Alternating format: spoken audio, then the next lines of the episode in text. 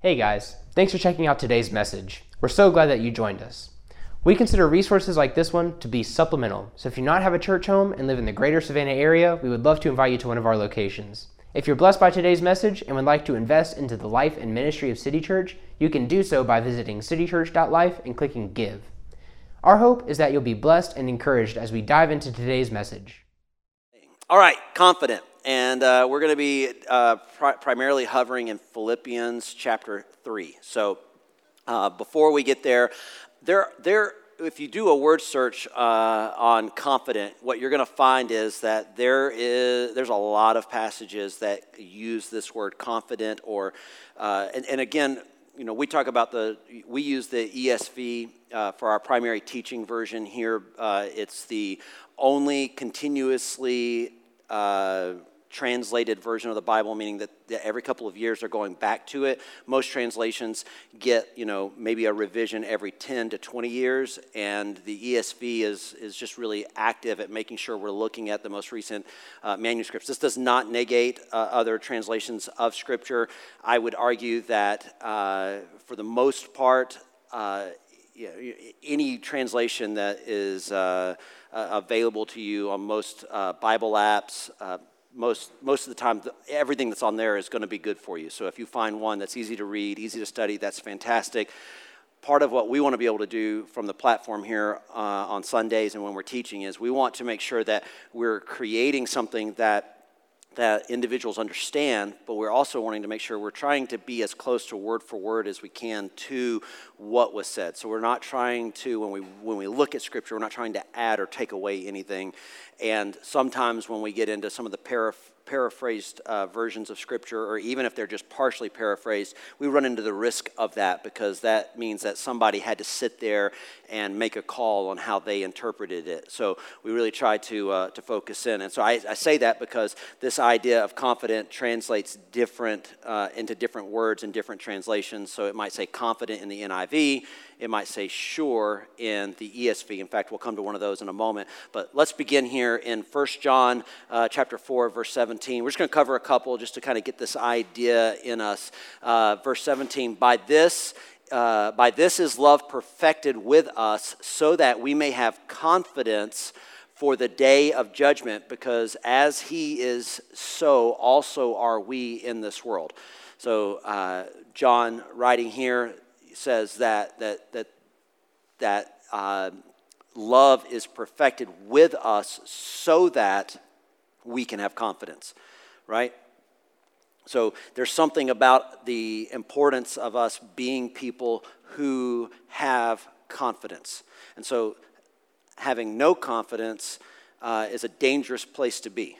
All right, so if you have zero confidence, then the first thing I want to challenge you on tonight is, is to start having the conversation with somebody on how you correct that.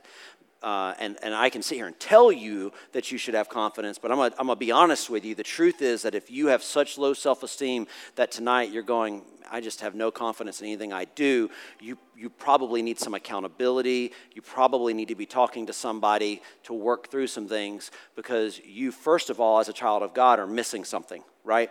Because if Jesus sacrificed himself on the cross, then that love, right, is made perfect inside of us as his followers. So we can have some confidence in the fact that, uh, that he's coming for us. So let's look here in Philippians chapter 1. Here's a good example of where from the KJV, NIV, it, it translates a little bit different here in verse 6. It says, And I am sure of this. So in another translation, it might say, I am confident of this, that he who began a good work in you will bring it to completion at the day of Jesus Christ, right? So there's a confidence that is present here uh, as Paul is writing to the church in uh, uh, Philippi. Uh, Ephesians chapter 3, verse 11. This was according to the eternal purpose that he has realized in Christ Jesus our Lord, in whom we have boldness and access with confidence through our faith in him. Here's what I'm, I'm trying to get across just by covering a few scriptures, and then we're going to talk about it.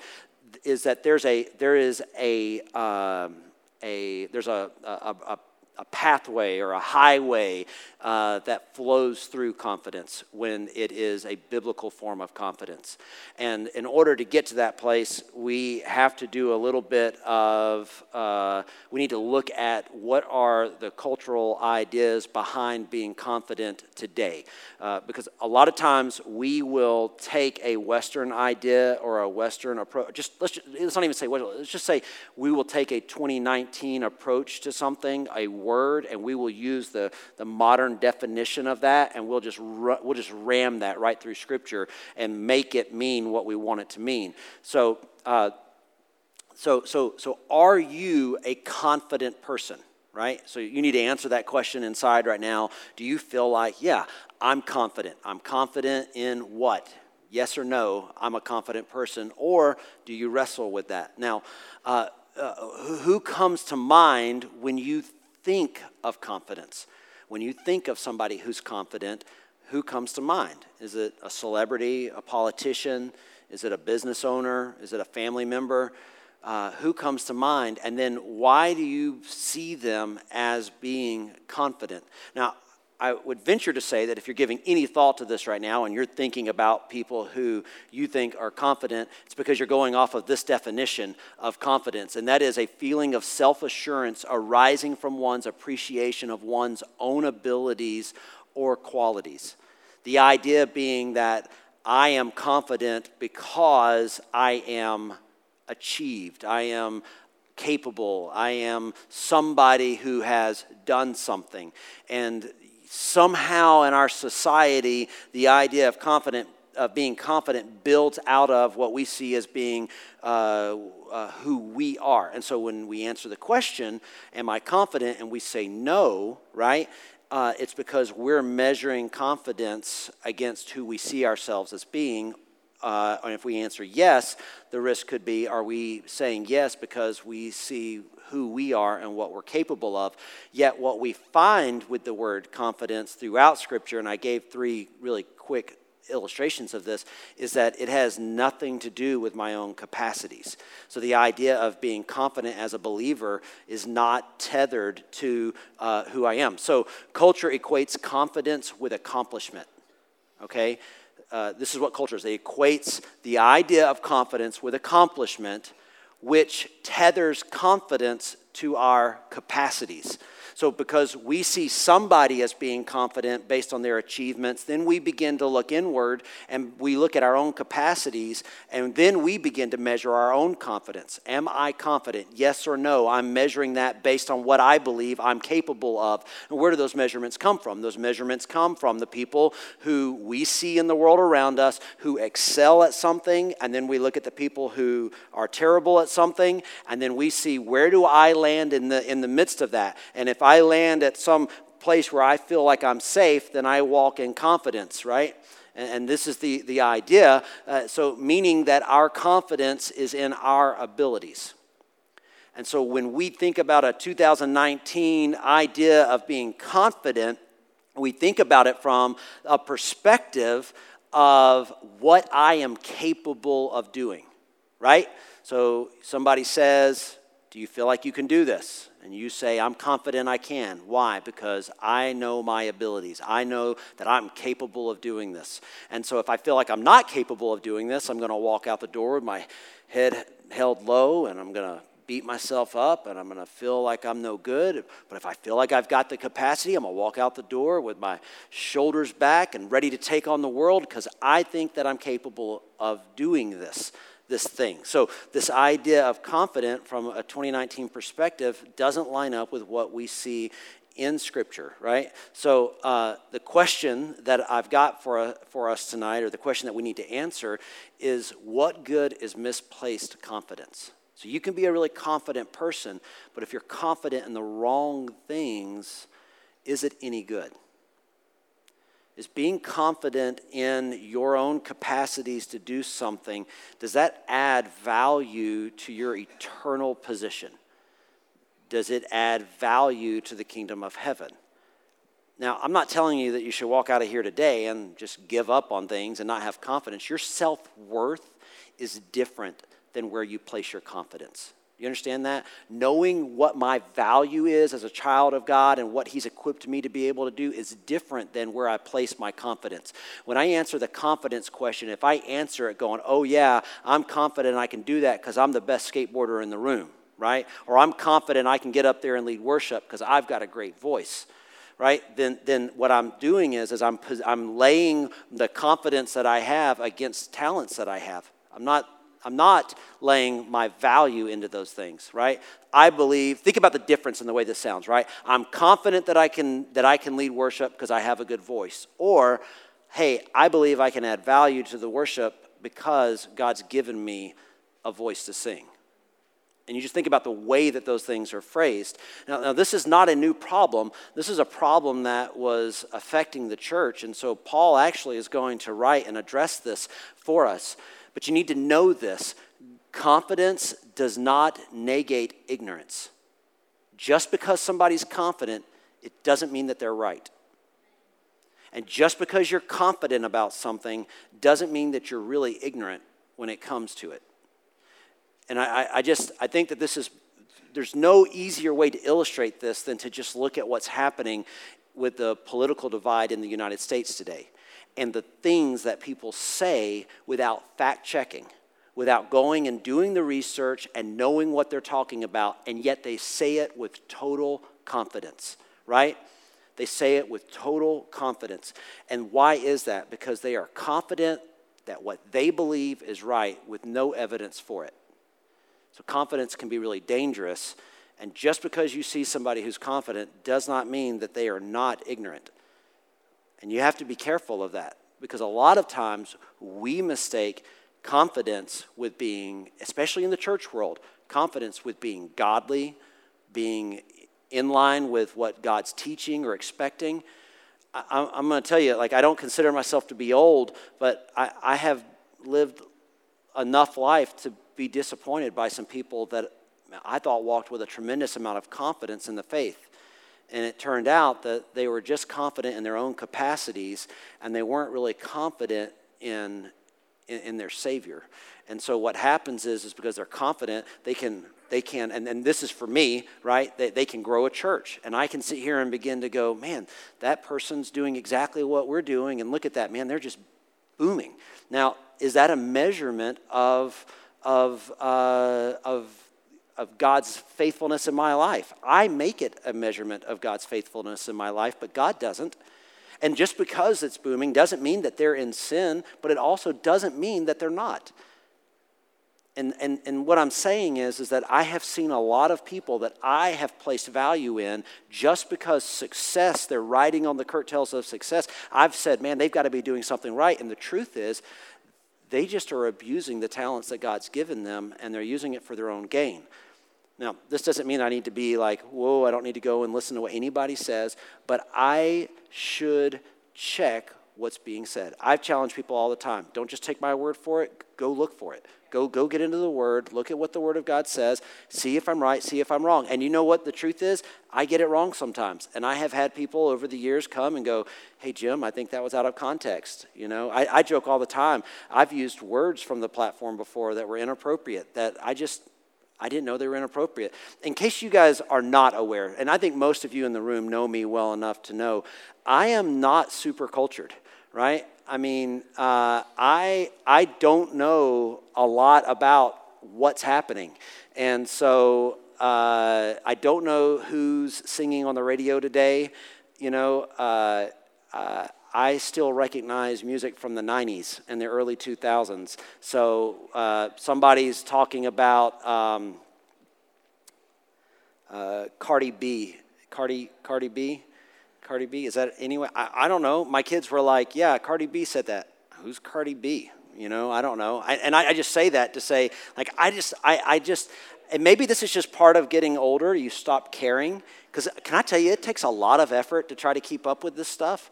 I mean, like, and most of it I'm not interested in, you know? Now, am I cultured when it comes to things that are sci fi and superheroes? Of course, because those are the things that I'm passionate about, right? Um, my father in law, he's cultured when it comes to things that are sports related, right? Uh, he was at our lead team meeting. He was in town the other day at our lead team meeting, and, you know, there's like what, 18 of us sitting around the table, and, and he just happened to be in town. He's like, Hey, I'm done with this month's Sports Illustrated. And he knows I don't care about it. And he's like, Is there anybody in the room that would want it? And I was like, I think he came up to me and Robert.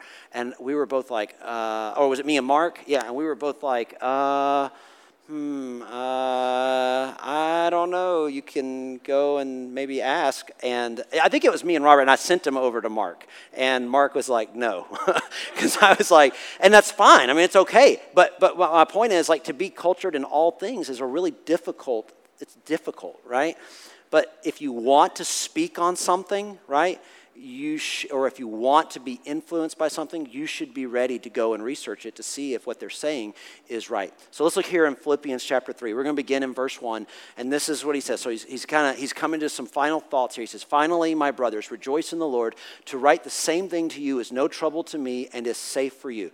I, I think this is really great. I put this verse in there just to give you a little bit of perspective that Paul feels like a lot of what he's saying, he says over and over right? You ever, you ever feel like somebody's saying something to you over and over? Do you ever feel like you say something to somebody over and over? Like there's a little bit of a shift that takes place. There was a time in my life where I felt like people were saying the same thing to me over and over and over, and I would be like, I've got it. You don't have to say it anymore. And now my kids feel that way when I'm talking to them, and they'll go, Dad, you've said it, you've said it a hundred times. And I'm just going to start qu- quoting Philippians chapter 3, verse 1, and I want to let them know that it is no trouble for me to say it over and over, and it is safe for you, right? So it's okay to hear the same thing a few times, right? Okay, and so he goes in. Now, now there's, a, there's, a, there's something that's happening in, the, in this new christian church and that is that you have a lot of jews that are converting in fact the primary initial force of believers were people who grew up as Jews and they were looking for the Messiah and they accept that Jesus is the Messiah. Okay, so they accept Jesus being the Messiah and there are some old habits, some old ways of thinking that are really hard for them to get rid of. And one of those is the uh, uh, uh, the idea of uh, my mind just went blank. I hate when that happens. Uh, of uh, circumcision. Wow. I was thinking about how terrible how terrible this conversation is. So, so, so they're telling that there's a group of these converted Jews that are like, listen, you're a Christian, so you need to be marked and you need to go and get circumcised. So, obviously, this is speaking to the men, um, and all the women should have said, hallelujah, amen. And the men at the time are going, ah, the whole reason I became a Christian was so I didn't have to be circumcised, right? And uh, so you've got these people who are, they were not Jews, they were uh, outside of the fold, and Paul has been sharing the gospel with them. And so now these are grown men, not babies, that are coming to know Jesus. And you have a group of Jewish men now converted going, listen, we're glad that you're Christians, but you need to look like we look, right? And so he comes here in verse 2, and this is what he says He says, Look out for the dogs, look out for the evildoers, look out for those who mutilate the flesh, right? And this idea of dogs and evildoers is really quite clever on Paul's part because this is actually what the uh, Jews would refer to uh, people who were walking in heresy as. So, a person who was a Jew and saw somebody who was teaching incorrectly or, or was wrong, they would call them a dog, right? You're not a believer, so you're a dog. You're an evildoer. And, and he, says, he says, you need to watch out. You need to look out for these people, right? and, and, and why is that? Uh, he's going he's gonna lay out his argument here, but I think that it, it really is that uh, it boils down to is he's saying don't try to look like something that you're not, right? Because it's easier to cut flesh than it is to get rid of bad habits, to correct belief systems that you've allowed over time to be corrupted. Can I tell you, it's easier to cut a piece of flesh than it is to go and take control of an addiction than it is to look at somebody who you love and you have invested time in your life with and have to say, you're not lining up with the Word of God. That's a difficult thing. It's not easy, right? And he says it would be easier for some to do this. And he says, Can I tell you, you don't need to look like they look, right? And he goes on uh, here, right? Cutting flesh is easier. He goes on in verse 3 For we are the circumcision, right? He says, We are the circumcision of the. So you have this Jewish faith, right? We are the ones that have been cut off. That's really cool, isn't it? Like, like so he says, of, of the thousands of years from the time that God established creation and brought forth uh, Noah and then Abraham and then the Jewish faith is birthed, now among the church, he has performed a circumcision and the life right is in the circumcision. The life is in us. We have been separated and that's a really beautiful and powerful thing when you begin to think about what Paul is saying. He says, who worship by the Spirit of God and glory in Christ Jesus and put no confidence in the flesh. He says, we are different. Why? Because you see, the Jews, they, they're bound to the law. They have to live a life of doing what's right and not doing what's wrong in order to somehow secure their salvation. And he says that we aren't bound to that, that we've been set apart and that where? That, that what? Our, we glory in Christ Jesus, right? And we put no confidence in the flesh. So he begins this really cool argument about what it looks like to be confident right here. He says, we don't put, conf- we don't put any confidence in what man's expectations are. We don't put confidence in our ability to do what's right versus what's wrong. He says, like, we can be as, you can be as good as you can be, and it's not going to be enough, so don't put confidence in it. Don't put confidence in what you're capable of doing because it's not going to measure up. You're not going to hit the mark. And, and we've been separated to reveal this to all of humanity that, that Jesus had to come and he had to die. And so our confidence should not be in our talents and our abilities, right? He says that we can't help but look at who they are and what they have done, but we can't be like them. Why, why, why is that? Naturally, inside of us, we want to lump people into groups. We want to look at what they're capable of, and then we want to put ourselves into that group. We look at people who are uh, do what we do at work, right? And what do we do? We look at what they're capable of. And when review time comes, what's going through our mind is how did I perform against how they performed, right? When, when it comes to, to being a musician or, or a singer, right? And wanting to get out there and, and, and, and make your mark. What, what are you doing? You, you realize that, that there's such a small percentage that are going to make it and they're going to make it big. And so, so, am I as good as they are? Am I better than they are? Do I have that little something that's different from everybody else? I mean, this is just what we do. We pull these categories in and we begin to measure ourselves up against it. And, and, Paul says, don't put confidence in those things. Don't put confidence in, in the measurements that you have. Those are measurements of the, the flesh because they often bring shame and they often bring envy. Because what happens is, and can I tell you, like, like I can be guilty of this. I can look at what another husband is doing and think, man, I, I don't do it as good as they do it. And what's the immediate response to that? Shame or envy? I either begin to feel shame that I'm not as good as somebody else for whatever reason, or I begin to envy what they do and how they do. Right? Moms can do this. They can begin to compare and measure themselves up to other moms. Maybe you're single and you're out there dating and you know you're thinking to yourself like like how can I measure up to everybody else that's out here? Why would they choose me? And it becomes just this natural thing. And what, what comes on the other side of that, it, for most people, is not like a charging out the gate feeling. It is a lot of shame and a lot of envy. Until you hit your stride and all of a sudden things are working out, and then you've got some confidence. But the truth is that deep inside there are holes. This is why you can look at some of the most wealthy and successful people on the planet, and they get asked the question, you know, now that you're finding success, are you happy? How does it feel? And they, and you just time and time again. I mean, money doesn't get rid of the depression. Money hasn't gotten rid of the anxiety. Fame hasn't gotten rid of it. This is why we see celebrities, right? You'd think that a celebrity who has somebody who's made it and they've got all the money in the world and yet they commit suicide. It's because money can't buy happiness, it can't fill those voids. And so they can be as confident as they want to be, but if they're confident in the wrong source, it's never going to bring fulfillment. It's never going to measure up.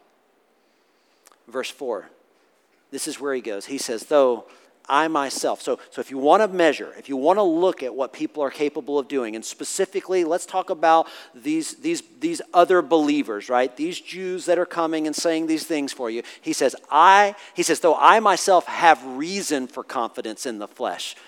Also, if anyone else thinks he has reason for confidence in the flesh, he says, I have more right? Now, can I tell you, if you aren't a super confident person in the room and somebody's saying this to you, you're going to be like, whatever, dude, right?